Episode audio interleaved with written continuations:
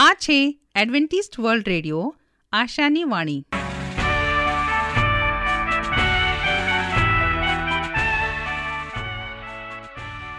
અમારા આજના પ્રસારણમાં તમારું હાર્દિક સ્વાગત છે. આજે તમારા માટે અમે ખૂબ સુંદર સ્વાસ્થિક અને આત્મિક વિચારો લાવ્યા છીએ. પણ તે પહેલાં સાંભળો, દેવની સ્તુતિમાં આ સુંદર ગીત.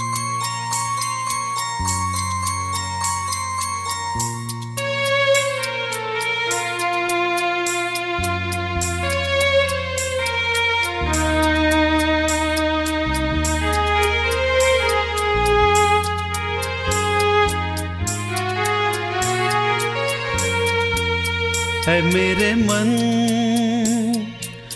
प्रभु की तू आराधना कर, क्योंकि वो भला है।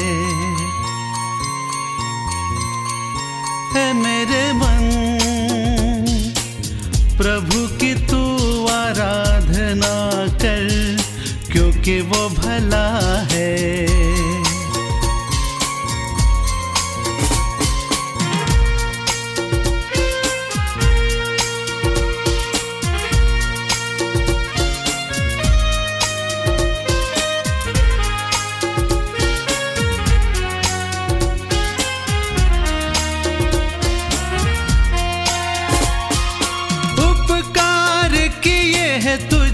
पर जब तूने नहीं जाना, फिर भी गले लगाया।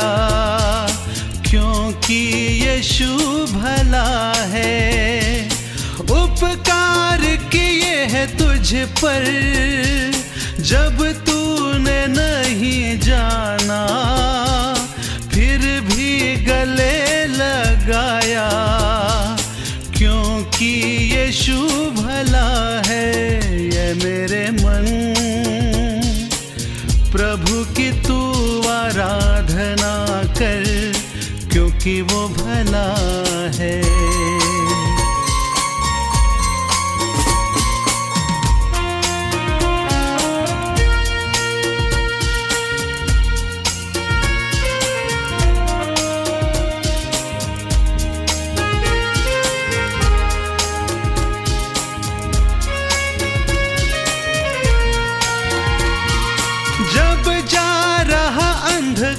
से हाथ पकड़ कर चलाया, ले आया उजियाले में। क्योंकि यीशु भला है, जब जा रहा अंधकार से हाथ पकड़ कर चलाया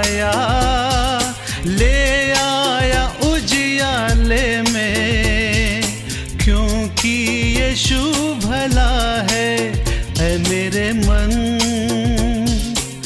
प्रभु की तू आराधना कर, क्योंकि वो भला है।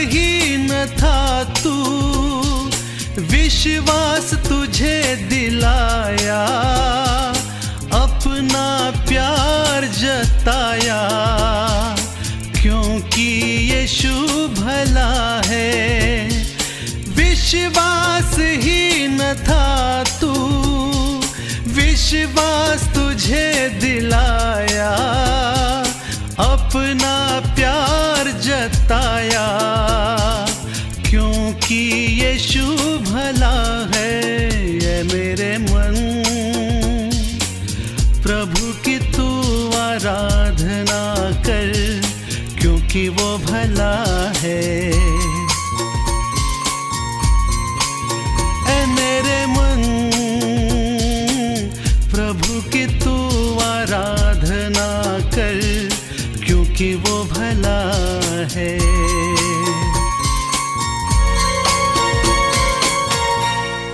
સ્વાસ્થ્ય તે જીવનની અમૂલ્ય ભેટ છે તેને જાળે રાખવા માટે આપણે શું કરવું જોઈએ? તો કાંધરી સાંભળશો અમારા આ અંક, જેનું નામ છે સ્વાસ્થ્ય અને જીવન, અને આજનો વિષય છે સુંદર આરોગ્ય માટે જીવંતીના આહારમાં સ્થાન આપો. એક જમાનો એવો હતો કે ગામડામાં તાજા શાકભાજી, ફળ ફળાદી, તાજી સ્વાદિષ્ટ છાશ વગેરે ગરીબોને પણ મળી રહેતું હતું. ઓર્ગેનિક ખાદ્ય પદાર્થો માટે ભટકવું પડતું નહીં. સુખી લોકોને આ બધું સહેલાઈથી મળી રહેતું. શહેરોમાં પણ ગુણવત્તાવાળી સામગ્રી મળી રહેતી હતી. એ જમાનામાં વગર પૈસે શ્રેષ્ઠ મનાતું શાક ડોડી મળી રહેતું હતું. આજે પૈસા ખર્ચવા છતાં મળતું નથી. આ શાક અનેક ગુણોથી ભરપૂર હોવા છતાં શાક માર્કેટ કે કોઈના ઘરમાં જોવા મળતું નથી.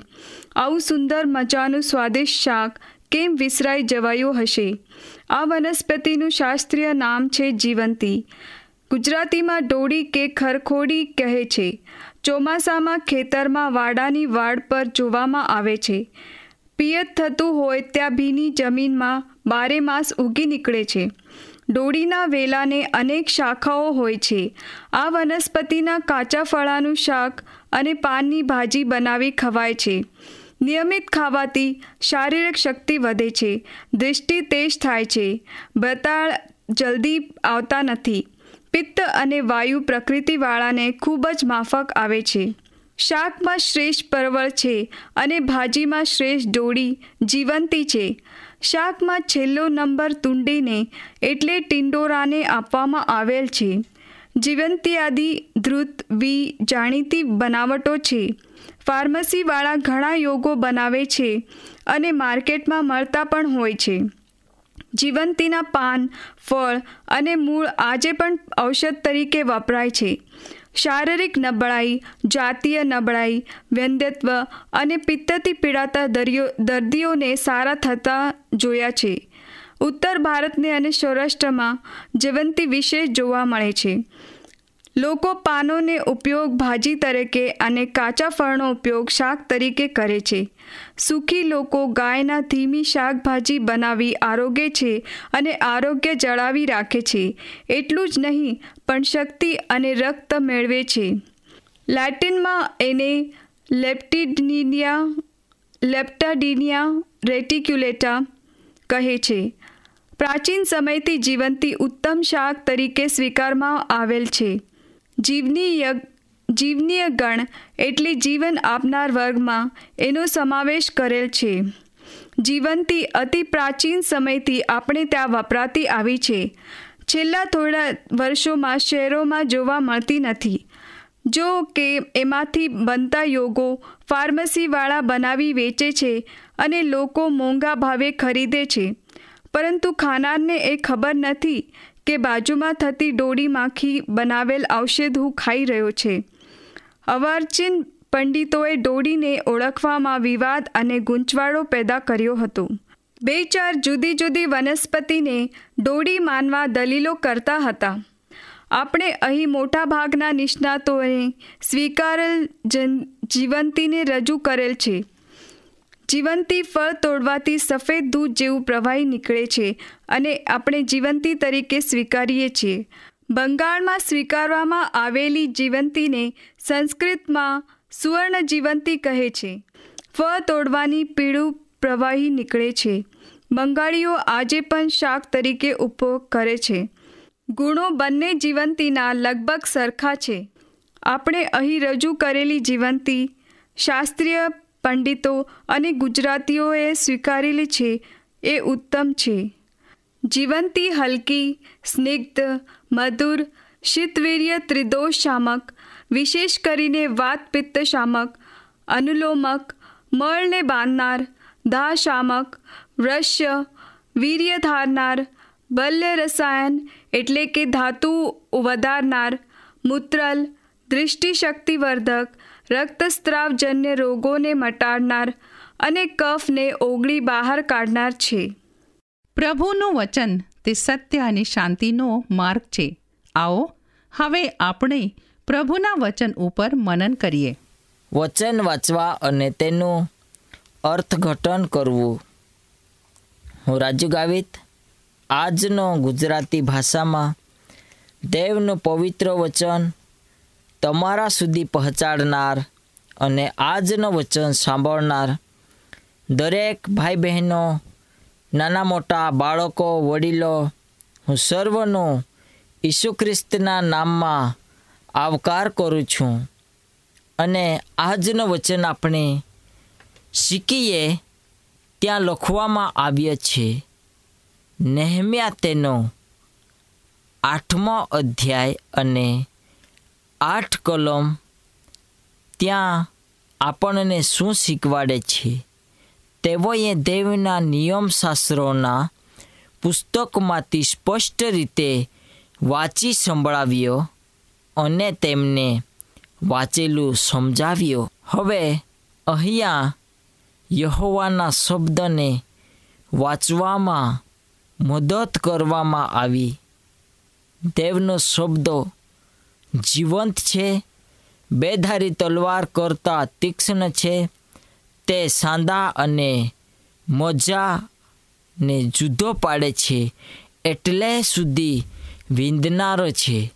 જે કોઈ વ્યક્તિ દેવની આગળ સાચા દિલથી, હૃદયથી દેવનું વચન શીખે છે અને સ્વીકારે છે, સાંભળે છે, તે તેના જીવનમાં તે વચન ઉતારે છે અને અહીંયા બીજો જૂથ છે, એ માર્ગની સમજણ આપવામાં મદદ કરવામાં આવી અને જે પુરુષોએ વાચનમાં મદદ કરી તે સંભવતઃ તોરાહો, હિબ્રુ ઓળીઓ જે ભારે હતા, અન્ય લોકોની મદદથી ખોલી શકાય તેમ હતા.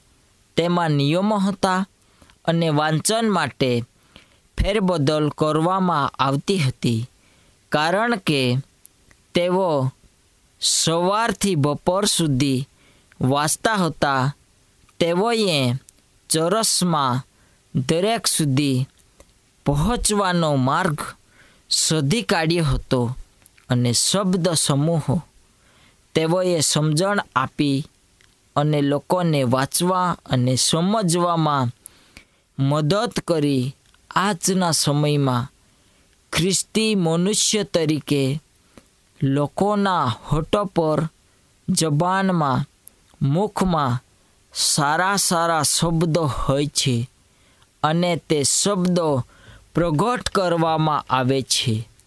પણ તેમનું જીવન તેવું હોતો નથી.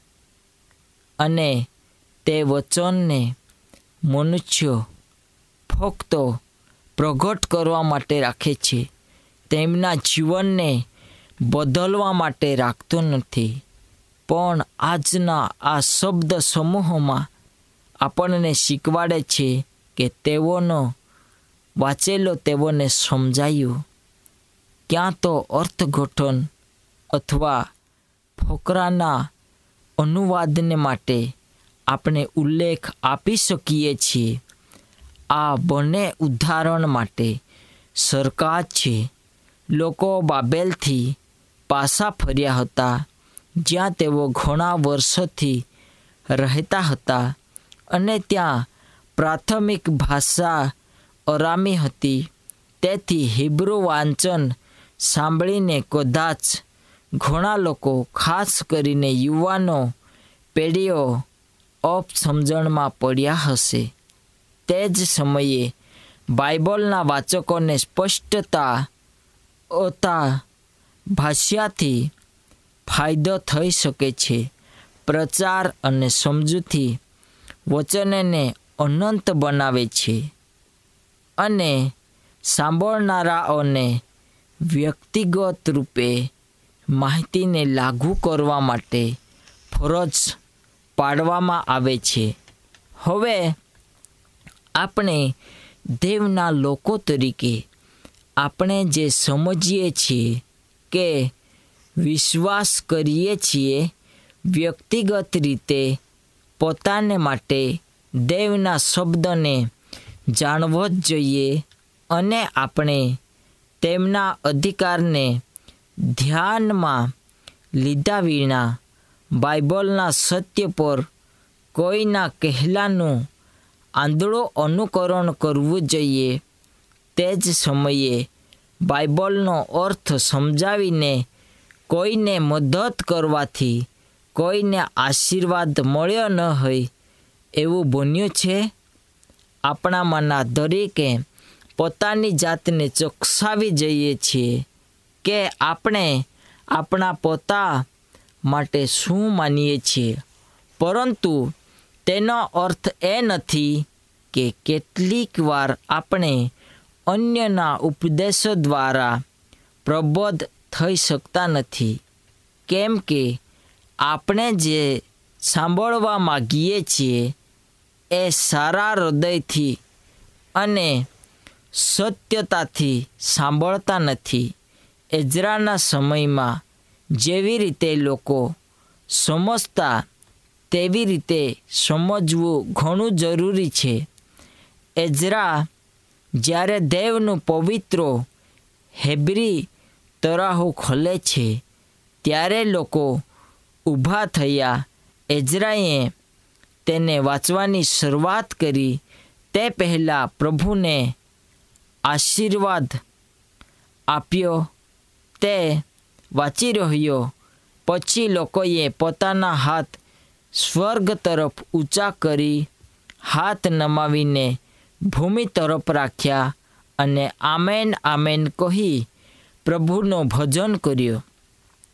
શું આપણે દેવના વચનમાંથી શીખીએ ત્યારે દેવના આગળ આપણું જીવન પારખીએ છીએ? આપણા જીવનમાં આપણે ખામીઓ સદીએ છીએ? ના, આપણે વાંચીએ છીએ, બાઇબલ બંધ કરીએ, આપણે સાંભળીએ છીએ અને તે જગ્યા છોડીને આપણે જતા રહ્યા છીએ. પણ આપણું જીવન આપણે બદલવા માટે, આપણા જીવનમાં વચન થકી આવેલી તફાવતો આપણે શોધતા નથી. આપણા જીવનને વચનની અંદર આવેલા શબ્દો આપણે આપણા જીવન થકી કુમેળ કરતા નથી. એટલા માટે આપણા જીવન પરમેશ્વરના આગળ જેવું ને તેવું રહે છે.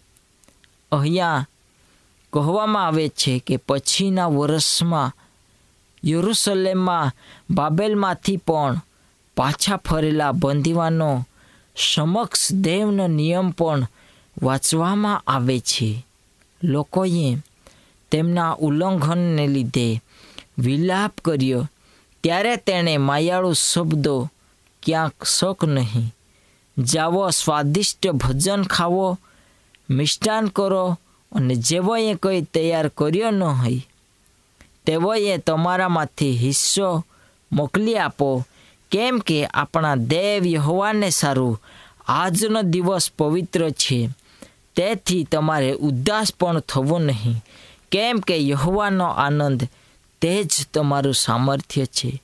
પૃથ્વી પર દરેક મનુષ્ય દુઃખી છે. કોઈ પૈસા માટે દુઃખી છે, કોઈ પોતાની પરિસ્થિતિ માટે દુઃખી છે, કોઈ પોતાના કર્જ માટે દુઃખી છે. કોઈ પોતાના શારીરિક સમસ્યાને લીધે દુઃખી છે. કોઈ પારિવારિક દુઃખના લીધે દુઃખી છે. પણ જે દિવસે આપણે પરમેશ્વરની આરાધના કરવા તેના મંદિરમાં જઈએ છીએ, ત્યારે આપણે દેવના દિવસને આનંદદાયક દિવસ આપણે માનીએ અને તે દિવસને પરમેશ્વરને આપણું જીવન ઉદાસીપણું, દુઃખીપણું, કમજોર શરીર, હરેક જાતનો કર્જ, દુઃખ આપણે ત્યાં છોડી દઈએ, આપણી જુસરી પરમેશ્વર લેવા માગે છે. તે સમયના લોકો જ્યારે જ્યારે દેવના શબ્દ સાંભળતા ગયા અને તેમ તેમના પોતાના પાપથી સભાન થતા ગયા અને રુદન કર્યો, જ્યારે યહોવા આપણા માટે પોતાની જાતને પ્રગટ કરે છે અને આપણે સમજવા માગીએ છીએ કે આપણે દેવનો પ્રેમ, ભલાઈ, દયા અને વિશ્વાસુપણા આપણી પોતાની અપૂર્તિય ક્ષમતાઓ અને નિષ્ફળતાઓ હોવા છતાં આપણા પર છે. તો આપણે તેમની આગળ નમી જઈએ છીએ. પરમેશ્વરના શબ્દ દ્વારા આપણે જ્યારે તેમની પવિત્રતામાં આવીએ છીએ, પ્રકાશમાં આવીએ છીએ, ત્યારે આપણી ભયંકરતા આપણે જોઈ શકીએ છીએ. આ અનુભૂતિથી જ ઇઝરાયેલના લોકોને રુદન અને શોખ કરવા માંડ્યો હતો અને તેઓને દુઃખી ન થવા કહેવામાં આવ્યો હતો. કેમ કે દેવનો આનંદ તે જ આપણું સામર્થ્ય છે એ યહોવા પ્રભુ તરફથી આપણા માટે આ દિવસને બનાવવામાં આવ્યો છે. આ એક ખાસ દિવસ, પવિત્ર દિવસ રણશિંગડો વગાડી મિષ્ટાન કરવાનો રસ હસનનો દિવસ હતો, જેના પર રણશિંગડાના એક એક અવાજ સાથે પ્રભુના ચુકાદા માટે હૃદયની તૈયારીને સંકેત આપ્યો હતો. પ્રાયચિતનો દિવસ તીસરી મહિનાનો દસમી તારીખે ઉજવવામાં આવતો હતો. આ દિવસે રણશિંગડાનો ફૂંકવો અવાજ એ યહવા સમક્ષ ઊભા રહેવા અને પોતાના પાપો અને કબૂલાત કરવા તે દિવસે લોકોને પ્રભુ તરફ વાળવા માટે યાદ કરવામાં આવતું હતું અને વિલાપ શોક આ સમજી શકાય તેવું નથી. પરંતુ આગેવાનોએ તેમને યાદ અપાવ્યો કે એકવાર તેઓ પસ્તાવો કરે, પછી યહોવાએ તેમનું સાંભળ્યો અને તેથી હવે યહોવાની ક્ષમામાં આનંદ કરવાનો સમય હતો. આપણા પાપ કેટલા ખરાબ હતા કે આપણી સમસ્યા પાપને હલ કરવા અને આપણને આશા આપવાનો એકમાત્ર રસ્તો તે ફક્ત ઈશુને વધસ્તંભ પર જડવાનો હતો. તે વિશે આપણને શું કહેવામાં આવે છે? અને તે આપણો બોજ ઈસુએ પોતાના પર લીધો. અને એના લીધે મનુષ્યને બલિદાન અને અર્પણની આવશ્યકતા પડી નથી. યહવાનો આનંદ એ આપણું સામર્થ્ય છે. એ આપણે યાદ દેવડાવે છે કે તે ઈશ્વરની ઈચ્છા છે કે આપણે આનંદ કરીએ, જીવનને આનંદમય રાખીએ. તેથી વિશેષ તે ફક્ત કોઈ પણ પ્રકારનો આનંદ નથી.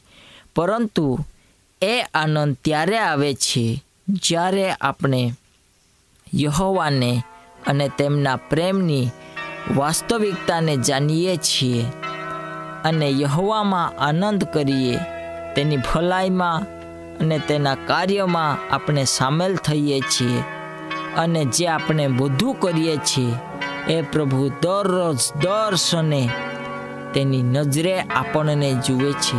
બાઇબલ કહે છે આકાશ પૃથ્વી સગળું ઉત્પન્ન કરનાર પરમેશ્વર, જેણે તમારો હૃદય ઘડ્યો છે. આ હૃદય પર તેની નજર હોય છે. વહાલાઓ, આપણા પાપો આપણે છુપાવી શકતા નથી. આપણા પાપોને આપણે કોઈ પણ જગ્યાએ જઈને નાખીને હલકા થઈ શકતા નથી. પણ એની કબૂલાત કરવા માટે એ પાપો ફરી એકવારે આપણા મુખમાં શબ્દ દ્વારા પ્રગટ કરીને દેવની સમક્ષ આપણે ખુલ્લા થઈ શકીએ છીએ. આ મહાન માર્ગ પ્રભુએ મને અને તમને આપ્યો છે. પ્રાર્થના કરીએ. મહાન દયાળુ ઈશ્વર પિતા, તમારી પાસે આવીએ. જે વચન અમે શીખ્યા છે, આ વચનને પ્રભુ તું આશીર્વાદ આપજો. અમારા સગળાના જીવન ઢગલે પગલે તમને ગમે ને શબે એવું જીવા માટે તું સહાય કરજે. પ્રાર્થના ઈશ્વર પ્રભુ તમારા નામમાં માગીએ. આમેન.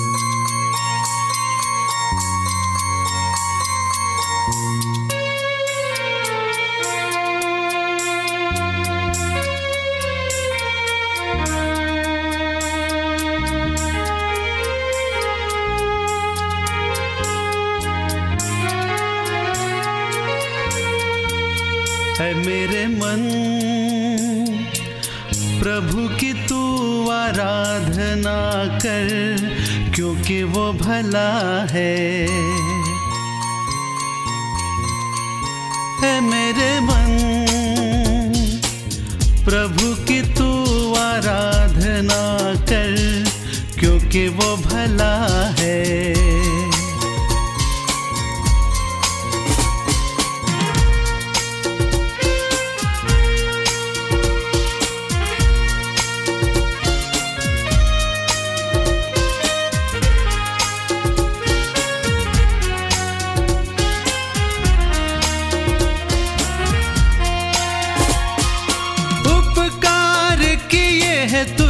पर जब तूने नहीं जाना, फिर भी गले लगाया।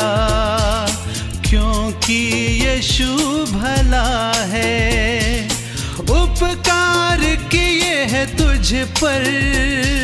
जब तूने नहीं जाना, फिर भी गले लगाया। यीशु भला है ये मेरे मन। प्रभु की तू आराधना कर क्योंकि वो भला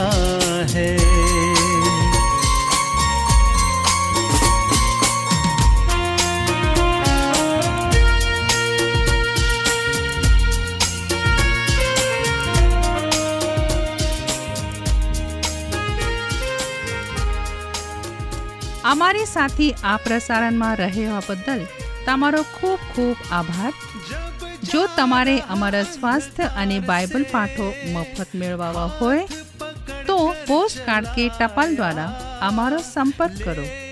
અમારું સરનામું છે Adventist world radio, post box number એક ચાર ચાર છ, સેલેસબરી પાર્ક, પુણે ચાર એક એક, શૂન્ય ત્રણ સાત. સરનામું હજી એક વાર સાંભળો લેશો. Adventist world radio, post box number એક ચાર ચાર છે સેલેસબરી પાર્ક, પુણે ચાર એક એક શૂન્ય ત્રણ સાત. આ સાથે અમારો આજનો કાર્યક્રમ અહીં જ સમાપ્ત થાય છે. ફરી મળીશું આજ સમયે, આજ મીટર બેન્ડ પર. ત્યાર સુધી પ્રભુ તમારી સાથે રહે.